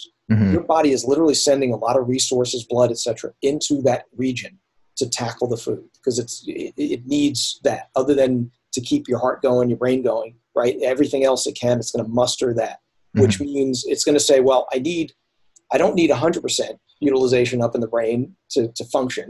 I need right. fifty percent because I got to take the other fifty percent and throw it down to the stomach. So you literally will not be thinking as well if you're not paying attention to little things, you know, in, in nutrition. Yeah, man, that makes a lot of sense. I, I was curious, what, what does your morning routine look like? Do you have kind of a standard way of approaching that? Yeah, I, um, you know, uh, usually I wake up. That's the first thing, right? Because otherwise I'm operating in a dream or in the Matrix or something, right? But um, uh, one of the things you would ask me, like in the pre-interview, non-negotiable. And the thing that I try to hold, you know, hold to every single morning is I do a little like yoga stretching routine. Helps wake me up because I don't drink coffee. right? Okay. I never have. So I use that to kind of wake me up, keep me limber, right? It, it actually has helped. I used to have some lower back problems. I knock on wood, very rarely have them anymore. Mm-hmm. So and it's like a fifteen minute routine. So it's not like, you know, I'm not sitting there working out for three hours before I start. So it's a minimal kind of commitment, but it has a big payoff. Mm-hmm. Awesome. Uh, what advice do you have for a developer that has their spidey senses uh, protesting against like taking a job? Yeah, I, I, I addressed that. Yeah, it's funny. I even mentioned this in, in a post I did on Instagram last night. Walk away. Mm-hmm. Walk away, man. Trust your intuition. Trust your gut. If your gut is telling you that a position is, a company is not right, it could be, frankly, as little as something really sort of minor or seemingly minor, like how the, the person that's interviewing you, particularly if it's going to be your manager, mm-hmm. how they shake your hand, right? You can tell a lot sometimes just simply from that. Um, but there's, in that first few minutes of interaction, you'll feel, am I comfortable with this person?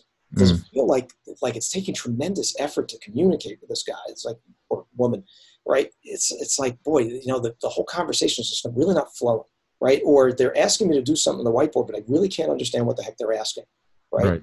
Um, there, there's signs that you can pick up, or you look around the office. You know, I, I think I told the story about how um, uh, I remember going to an interview early, and I was sitting in the in the waiting area, and um, and I got there early on purpose. And I watched the interaction amongst the employees, right? So it was almost like a little experiment, and to see how they interacted with each other. You know, were mm-hmm. they friendly to each other? Were people walking around kind of casual, you know, or were they walking around like with super intensity and, and no, not talking to anybody, really serious? Uh, you know, was the receptionist nice? I mean, there's little things you can kind of pick out. I, I remember walking, opening the door to, this is so many years ago, to Goldman Sachs. Mm-hmm. Literally opened the front door, right, to go into the office area. I looked, took one look around. Not, this is not for me. Hmm. Like in that split, it was like that quick. Within like four seconds, five seconds, boom. No, not for me. I just knew. Yeah. Um, now, I, I, I have a pretty well-honed intuition, um, but it's there for everybody. Everybody can tap into that, into right. the, the so-called spidey sense. And if you're getting sort of knots in your stomach from something, walk away. Do not rationalize. The worst thing you can do is walk out of there and like, well, you know, it wasn't so bad. Yeah, that guy was okay. Yeah, the company's not so bad because they're paying, and I, I kind of need a job. And and before you know it, you're going to rationalize, and and you're going to basically throw away, discard whatever sort of emotional hints you were getting at the time. Mm. You know, because again, this gets back to the hard versus soft skills. We trust the stuff we can see, right. see and touch. So the mind, heart stuff, we can't see or touch. We don't trust as much as the physical stuff. Same thing is, I'm looking at the money they're offering. I'm looking at the potential, like with the skills, what I can learn. Mm-hmm. Shoot, that seems great to me. And next thing you know, you're on the job, and three, four months in, you're miserable, right? right. You can't wait to get out of there. You're just figuring, how can I get to these people and making my life miserable? And part of the problem with that too is, and I've seen this at many, many jobs, you'd be surprised at how many people will endure, and, and believe me, I've been guilty of it as too, too um, at times, how many times people will endure being miserable like that for way longer than they should. So mm. maybe they should get out at the six month point. It's like, boy, I've given this a chance. This is not working out. I can't stand every morning. I just want to do something. I want to just stay in bed. I don't want right. to go to work. But they'll stay there for three years. Mm-hmm. Or I, I remember working at one company where where the severance package was pretty good.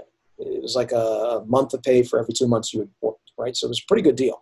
Mm-hmm. And these guys had been there fifteen years or something. So they were getting a substantial amount of, hey, leave the job. And and they sat there and they waited for that severance, basically. They didn't leave. I, I left voluntarily. I'm like, mm-hmm. screw the severance. You guys are going to be, so you guys are going to stay here to be miserable for as good as it is, seven, eight months, a year of severance. Yeah, because right. then we can just hang out. Maybe we can double dip. Whatever. And it's like, yeah, but but what about the time you're giving up? You just mm-hmm. gave up how many months, years of your life being unhappy, right? right. Just so you can get some finan- temporary financial gain. That's where, to me, it made no sense. I was like, no, I'm not, I'm out of here. I'm not waiting for the axe to drop on me. You know, it made no mm-hmm. sense to me. You, you're given a certain amount of finite life, and to throw any of that away doesn't make sense. Mm-hmm. Yeah, and just if you truly do have an abundance mindset, then a scenario like that wouldn't bug you at all, because you would know that like there's no need, there's no need to be like uh, not not happy with your job, because guaranteed there's something else better out there for you. So why would you subject yourself to that? That's a great point. That's excellent advice. Yeah, I agree. Some, sometimes it helps to be a backseat driver in these conversations. Like I get to kind of yeah. pick up on all the, but yeah. Yeah, no, it's great, man. So uh, how, how should a developer navigate the ineptitude of management? And is that different for like a junior versus a senior developer? Wow. Yeah, that, that's definitely a loaded question, man. That's um, what I found. In, yeah, no, that, that's great. So what I found in the, in the software in- industry, I'd say, and it's happened enough that, that, that I, I'm pretty, pretty confident the pattern here has emerged. Mm-hmm. And that is that the general um, career path for most of these managers is they started out in the technical domain, right? They were a programmer, a coder, developer, whatever. Okay. And they were pretty good at it. You know, maybe not the best even, but good at it. And they were maybe good at kind of infiltrating, getting friendly with the, the managers, you know, above them, the management above them, right? And so promotion time comes around, and it might be three years down the road. And management says, hey, you know, Doug over here, I think he'd make a great manager because he's a really good developer. We got to promote him. And and maybe you've hit possibly the the highest point in the technical ladder, and there's really nowhere else to go.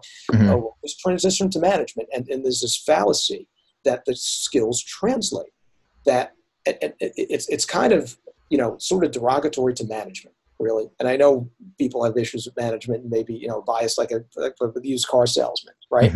But, you know, the reality is, is that especially if you ever have the opportunity to work for somebody who is a really good manager, you will see that there are a whole separate set of skills that people can be good managers, really good managers. And what they do differs from the, the general, you know, manager population.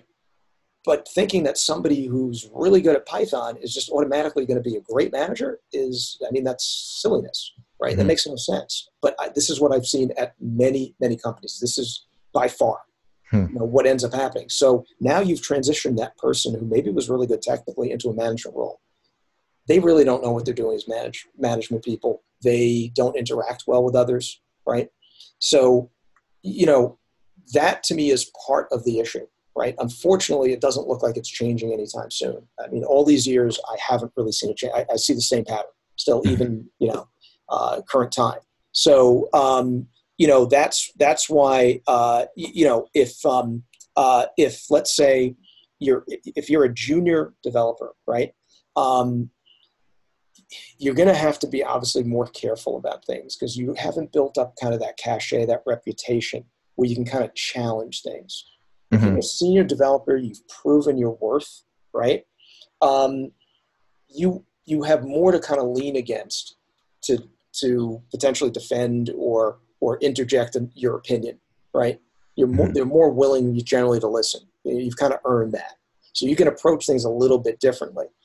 But I think you have to figure out, are you dealing seriously with somebody who truly is inept, right? It, whether they're inept as a person, a manager, technically, whatever, I mean, they could be inept in different ways, right? And they may be strong in certain ways. Mm. Um, but if if you have to kind of assess, you know, what is this person like? Are they just somebody who does not get along with people? They're just sort of an ogre in the office, and maybe it's a power trip, and right? And they just want to make sort of people miserable. It seems that way. Yep. You know, that person is not the same as somebody who's a halfway decent person, but just maybe doesn't have the technical background and they have trouble understanding what you're trying to tell them. So then it becomes a communication issue in terms of, I've got this kind of hairy kind of technical thing. I'm trying to explain to the manager why I need like three weeks for it to work and what it's going to deliver, right? So the manager's a really good person. Like they're like, hey, they treat you well, but maybe they don't have the technical grasp. And so, okay, how can I distill what I have to out of, you know, what the objectives are, translate mm-hmm. that so they can understand it, right? So you can get potential friction because you're sitting there like you feel like you're banging your head against the wall because the person's not understanding, right? Mm-hmm. Um, versus maybe who, somebody who maybe they're super technically savvy, but they make unrealistic demands, right? They're like, I need that done tomorrow, or jump off what you're doing and, and finish this thing instead for tomorrow. And mm-hmm. you're like, well, wait a second, wait, you know, we have this party, we promised the customer, now you want me to jump off of this? Like maybe they're not looking at the greater picture. Mm-hmm. You don't know. You could even have the inverse. They may be aware of the greater picture. They're asking to do something that to you makes no sense. Mm-hmm. They're aware of the, because they're aware of the greater direction, what they're asking actually does make sense. So sometimes somebody who maybe appears inept is actually not inept. It's just they've done a poor job of communicating the reasons behind things.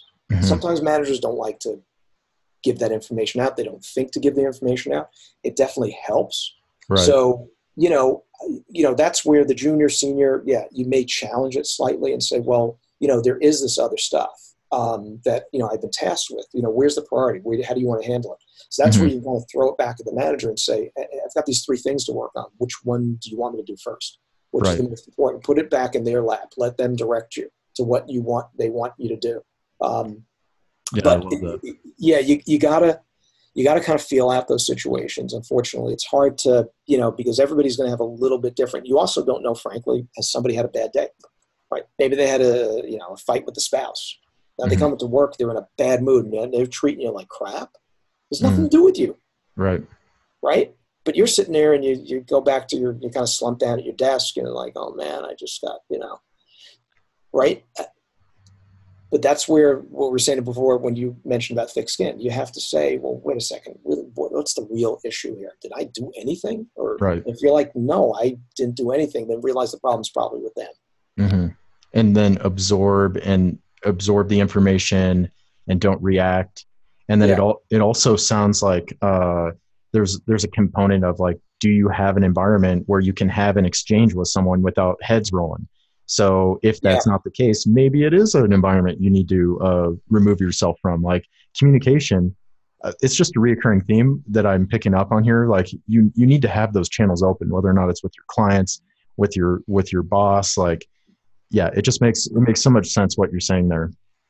I, yeah, really... the, the, the last thing, yeah, that's great, Ben, summarizing it like that, because the, the last thing you want to do is for you to withhold pertinent information, mm-hmm. right? Maybe you're concerned about approaching the manager. I, I mean, I, I've been in situations where you have to deliver kind of the bad news that you're not going to make a deadline, the team's not going to make it.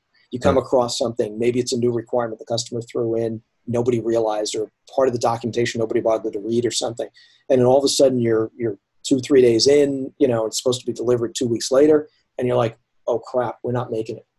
Like, there's just no way to make it. Maybe right. things are not ready. Maybe you're, there's certain prerequisites that have to be in place and they're not yet. And it's like, everything's trying to converge in one moment. That's where the, the earlier you can tell them that, as uncomfortable as that conversation is, is going to be, and it right. will be, they're not going to be happy. You're not delivering good news. But if you do that early enough where they can react to it, maybe they're like, oh, you know what? John over there just freed up from that project. Would it help you if I threw John at it? You know, mm-hmm. it's like, yeah, yeah, that would really help because maybe he has front end experience I don't have. And yeah, that's a huge win. And okay, maybe we now can make the deadline. But if you wait, if things do on next Friday and you wait till Thursday, you're like, uh, we ain't making it. And then you walk into the manager's office telling him, uh, you know, tomorrow we're supposed to be ready. I don't think that's happening. Mm-hmm. You know? Maybe you've got a full suit of armor on when you go in to deliver that message, you know? But man, that's where, yeah, you want to kind of deliver the message and run the other direction because you're going to get major heat. And now you've put them in a horrendous position of they can't even react. Right. They can't help you. It's too late. So mm. you're sitting there like just praying that the situation is going to work out. So cross your fingers. I'll get there. I'll get there. And then all of a sudden Thursday, it's like, oh crap, I'm not going to make it. Right. Yeah. No, no. It's better. Take the lumps early. Believe me. Yeah. Or I, I love that. Uh, so if you were talking to the younger Brett, you would tell him, don't resist structure or organization. It, uh, it is not the enemy. Can you elaborate on that a little bit? And that, and then that is like the last like heavy okay. hitting question okay. I have for you here. Thanks. Yeah. Wow, man. Yeah. I am sort of Mister Disorganized to some degree, Mister Absent-minded Professor, right? I, I write down stuff on sticky notes or napkins or whatever. And I keep a lot of stuff in my head. Um, I, I think because I'm a creative person and mm-hmm. I do not like to be constrained. So right. I, early on looked at that organization as constraint. They are trying to constrict me. I'm trying to be the free spirit here. Um, to the point where I think I mentioned this when we were in the class together, right? That I had a boss who handed us all organizers, these nice little notebooks with calendars and notes. And it was really nice. She's, and she's, I think she bought it out of her own pocket and mm-hmm. came into my office one day. She goes, oh my God, I don't, I don't know what I'm going to do. I filled up my organizer. I have no room. And I turned around behind me and I handed her the box with the organizer in it. And she opened, she goes, She looks and she goes, you never open, you never, and I said, no, never used it, never even cracked it open. Right. So yeah, she kind of looked at me a little funny. She was like, okay, thanks. But I resisted it to that level. I'm like, no, I'm not doing it. Now, I later learned in life that some of these processes, some of the structure that's put into place actually makes you more efficient. So you don't have to resist it. You don't want it to become so burdensome. And I've had discussions with managers where you want the process, but you don't want to have process for the sake of process. I've worked at companies where you had to write a design spec on how you were going to go to the bathroom. Okay. Like, mm-hmm. like you, you know, meetings about what the next meeting is going to be. I mean, it's right. a ridiculous amount of just noise, wasted time. Um, mm-hmm. That stuff. Yeah. You know, you want to, you want to be on guard for stuff like that. Mm-hmm. But if it's done the right way, where it's enough structure that, I mean, even silly things like, okay, you've got maybe a ticketing system and you're logging your work. Maybe it's even where other people can see it, right? Well, now you're giving some visibility into your work process. So maybe there's less interruptions because people kind of see what you're up to. It's like, oh, okay, I don't have to bother them because I know we're, they're logging their stuff daily. And then the other thing is all of a sudden a manager comes in one day, and I've had this happen, stop what you're doing. Uh, that's not as important as the thing I need you to do. Now you mm-hmm. jump off, and maybe six weeks, and I've literally had this happen. It's like six weeks or longer. You now have to go back to it. And you're like, what the heck was I doing? Like, right. look at the code. You don't even remember what the heck you were working on. Mm-hmm. And my bacon was basically saved by looking at my notes and then saying, that's what I was doing. I, I can't tell you, that happened to me multiple times where I looked back and I kept copious notes, and I was mm-hmm. able to refer to those. I'm like, okay, so now the context switch, the interruption, much less pain to that. Yeah, and that's the big penalty to uh, multitasking, basically, is that context switch. So don't fight the don't fight the structure. Just take good notes and, yeah. and uh, adapt a lot easier. So yeah, thank you so much for sharing all that. So I have I have a couple of kind of like wind down questions here, and sure. one of them actually might be kind of heavy hitting. So maybe I'll just. I'll hit you with this, and then it, it's all downhill from here. Okay. So what is the best piece of advice you have ever received? Wow. Okay. That's uh, that's a heavy. Mm. I know I kind of lied. Yeah, that's okay. Um, well, I, I think it's a couple of things. Um, okay. I, I would say one thing, and this goes to something we discussed. Uh, Wayne Dyer talked about don't sweat the small stuff. Okay. Uh, I think that's a huge one. Uh, but the first thing that actually occurred to me was a conversation I had with uh, my uh, friend's father who, when I was, I was had, had the ability to graduate like a half a year early. And he's like, dude, you're going to be working for the next forty, fifty years. Why would you want to start that any sooner? I was like, oh yeah. You know, he's like, go out, have a good time. I'm like, okay. And I did, right. you know, so that was great advice. Right. Um, you know, uh, but it, you know, the not sweat the small stuff, that's big. Because we talked about the stress and things like that and right. how to react in those situations, because then like that's understanding when you're, when, when you're faced with like this dilemma, right. And you're thinking end of the world type of thing, try to project yourself into the future, you know, a year, two years down the road and think, okay, if I was me two years from now, am I even going to remember what this is? Right. And if you sit there, if the answer is no, it's not even going to be on the radar, then it's probably not that important. It may be important kind of in the moment, but but put it in its proper perspective. Mm-hmm. Versus if it's something where it's like, yes, this this is going to be something that's going to impact two years down the road, it's still going to bother me. Then yeah. you know it's raised to that threshold that it's going to require that additional effort and attention, right? Mm-hmm. Excellent. Uh, that that is awesome. Might even be part of the title of this podcast. Okay. uh, okay. Right. So, uh, I, did you ever catch the video game bug at all? Uh, big time, man. If you if talk okay. about a regret, yeah, that's definitely a regret, man, because I got into computers with games. I mean, okay. very early on, I won't even mention platforms and things like that, um, you know, because that'll really, uh, really, really, uh, you know, uh, reveal my age here, right? But the, um, you know, I had an opportunity. Uh, maybe I was four or five years into working. Um, mm-hmm. My aunt was working for a bank at the time, and they had lots of clients. And one of the clients was a small video game company. And she said to me, she was, you love to write, you used to do game, you know, I can get you an interview. I think I can get you a job at this place. And I panicked because I was really good about writing the logic, but I came from, you know, sort of pre, almost pre-graphics type stuff. And I was mm-hmm. never good with that. I was... I didn't have the patience to put all the little pixels together and move things, animation. I'm not good with any of that stuff. I'm challenged by drawing stick figures, right? So I panicked. I'm like, oh my God, in video game, you got to do like all that math and you got to do the graphics. I can't do any of that. So I didn't even try. And and years later, I'd, I'd think back and I'm like, God, I would have been maybe on the ground floor. Like I could have been the chairman of E A or something. Right, I'd right. done that. Right. And uh, because this is no joke, I literally had like the idea for Madden before Madden. Right. Based on a right. game I had played as a kid, uh, probably when I was like fifteen, sixteen, something like that. I can't remember. But I had played a game and I thought, wow, if I could put this game on the computer, like kind mm-hmm. of simulate and have to do with like drawing plays and stuff. It's like a really simplistic game, but I was like, if I could put that on the computer, this would be wild. And, mm-hmm. and it took some years later, it was even before Madden, but the little X's and O's going around the screen and stuff like that. Um, yeah. And then eventually, yeah, you had Madden. And I remember thinking, I was like, shoot, yeah, that like had I been at a video company, I, I could have done that. Um, right. And, and I think it, I think back then it was, it was a, a much more kind of creative a place to be because mm-hmm. the companies were smaller. You had this wide frontier ahead of you. You could pretty much do anything. Right. Right. You fast forward today, because I literally had somebody ask me on Instagram the question. It's like, oh, I want to be a hero. I want to go from zero to hero. I want to be a game developer. And I, I'm like, okay, pump the brakes a little bit. It's great to have the enthusiasm, the passion, but mm-hmm. let me, because at one point when I was laid off, I actually did apply to a game company. I'm like, look, I'm going to have this regret. I got to at least give it an attempt again. Right. And I wrote up something I, you know, and I think it had to do with Neverwinter Nights or something like that. A module, okay. Right. And I applied, I went through that. And, and I even went to the office and I looked around and what struck me, and I'd even read an article from somebody that I was like, boy, you know what? I think I was glamorizing it. And mm. nowadays, even more than it was, this, this was like, I don't know, fourteen, fifteen years ago. Nowadays, it's even worse.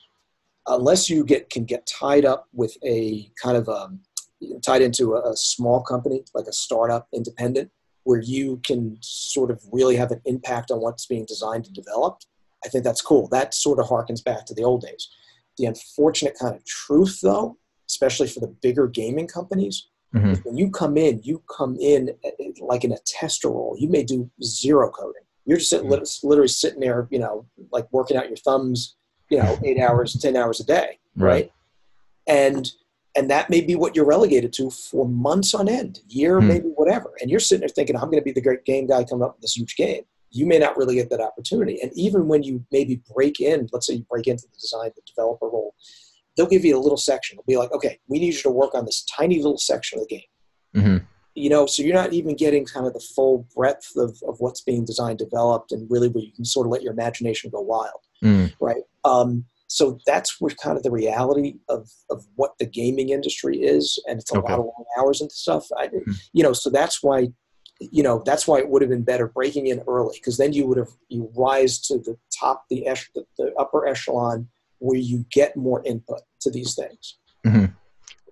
Yeah, that that's uh, I I never really considered that, but uh, it's good good to know for sure, because I, I I enjoy playing some myself. I was wondering uh, what is like the best video game ever made as far as you're concerned. Whoa, okay. Um, I'll tell you one thing I really enjoyed playing with my kids um, mm-hmm. is Baldur's Gate. Baldur's Gate. Yeah, cool. Baldur's Gate. And they're coming up, I think, with a sequel. It's been rumored. I think my one of my kids showed me that, mm-hmm. right? Uh, and we did something kind of funny with Baldur's Gate. Like you can you can animate a skeleton or something. So my younger son was really too young to play, and there's only mm-hmm. two controllers right at the time. And we he really wanted to be part of it, you know, part, part of what we were playing. So my my my uh, older son, we convinced him that the skeleton was him, and we gave him a controller that wasn't actually connected, right? And he sat there and he never really figured it out. A couple times, like, well, it's not moving the way I'm moved, trying to move. don't don't worry about it. It's fine. Don't worry, you know. Yeah, and the whole game, man. I mean, years later, he was like, "Yeah, you guys fooled me." You know? Like, wow. That's hilarious. Yeah. That, that's a great franchise. I uh, I, I like R P Gs like that. So, uh, you had mentioned that you don't drink caffeine, so you get energized by just your daily routine. And uh, your daily non-negotiables are are pretty much just, uh, what, well, you, you kind of touched on that, but is there a way to kind of summarize that again, I guess? Yeah, I, I think like doing like a, some sort of physical thing in the morning, yoga, stretching, something to sort of get the blood moving, um, you know, keeps you limber. Uh, and then I try to get in a decent meal to eat. I mean, some people feel intermittent fasting is better and you just go without. I, I think you have to take that on a case by case basis, you know, how you feel. Mm-hmm. Um, but you certainly, you know, the, the issue with caffeine, right, is that when you rely on it. Now, if you're having a cup a day, I think it's a non-issue, right? Okay. But if you're literally relying on that to jumpstart your day, what you'll find is over time, you now re-eat two to three cups, four cups. It like keeps increasing. Why? Because that's literally tapping your adrenals, saying produce more cortisol, right? Mm. Adrenaline. And eventually the, the adrenals can't respond anymore. You've tapped them out. And then you have a whole, I mean, this is a huge problem in society, but enormous adrenal fatigue. Hmm. And and the coffee just makes it worse. You're just, you know, um, th- there's a saying in Chinese medicine about, um, it's the difference between echinacea and astragalus, right? And, you know, hmm. the, the saying is basically that echinacea is trying to flog, beat a dead, you know, a tired horse to make him go faster. Horse is tired. You can whack them as much as you want. They're not going any faster. Astragalus, on the other hand, is bringing that tired horse to water, giving him rest and giving him water. Now you'll get more, more out of them, hmm. right? So it's important to keep that energy level up because you can try to artificially stimulate it. You will reach a ceiling on that. Mm-hmm. And, and uh, not only just a law of diminishing returns, you will actually become more tired over time, mm. ironically.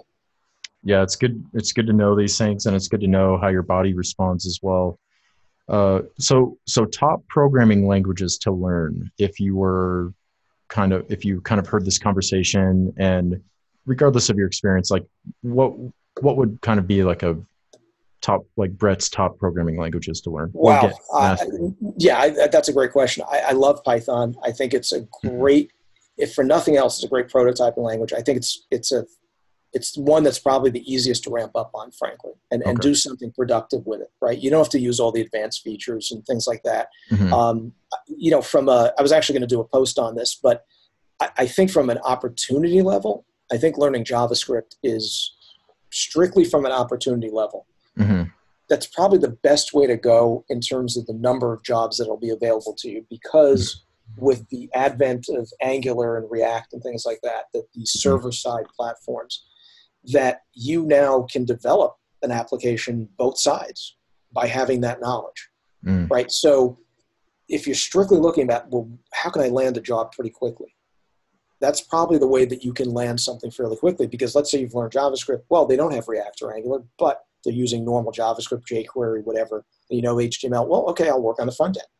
Right. Maybe you find a place that, you know, is is willing to open the back end to these other technologies. And so now you've, you've got more stuff to choose from. Um, you know, so I'd probably go that direction. Uh, and, and I think it probably doesn't hurt in time to even learn something like Java. Yeah. Mm-hmm. And and maybe last on the list would probably be C plus plus. C okay. or C plus plus. Yeah, Java has that new, uh, like their licensing is kind of, it's become stricter. So yes. unless it's for personal. Yep. That's a little yeah. bit of a bummer, but what can you do, I guess? Yeah, one hundred percent. Um, but, but there are problems that are not solved as well through Python or the other languages that are, are, are solved well with Java or for that matter, C plus plus. Mm, okay. So, that's getting back about the tool. It's finding the best tool for the job, not right. getting into sort of ideological warfare about this is best, that's best. Mm, yeah, I love it. Well, this has been a really rewarding experience, Brett. I appreciate you coming on the show. It's been You're an honor to interview you. So, yeah, thank you. It's an honor to be on. So yeah. I appreciate it, man. Cool. Uh, did we did we leave anything off the table? Oh, I don't know, man. We we went almost double. So yeah, so this is man, great. This is, it didn't this feel is, like yeah. it. Did not feel like it. Okay. Yeah. The, um, I, I do want to make sure that folks know how to get a hold of you. Oh, so I am at, at Instagram, Wise, Wise Guy Developer, mm-hmm. uh, the Wise Guy Developer on Instagram. Uh, I am trying to start stuff up on YouTube. I will get that going at some point.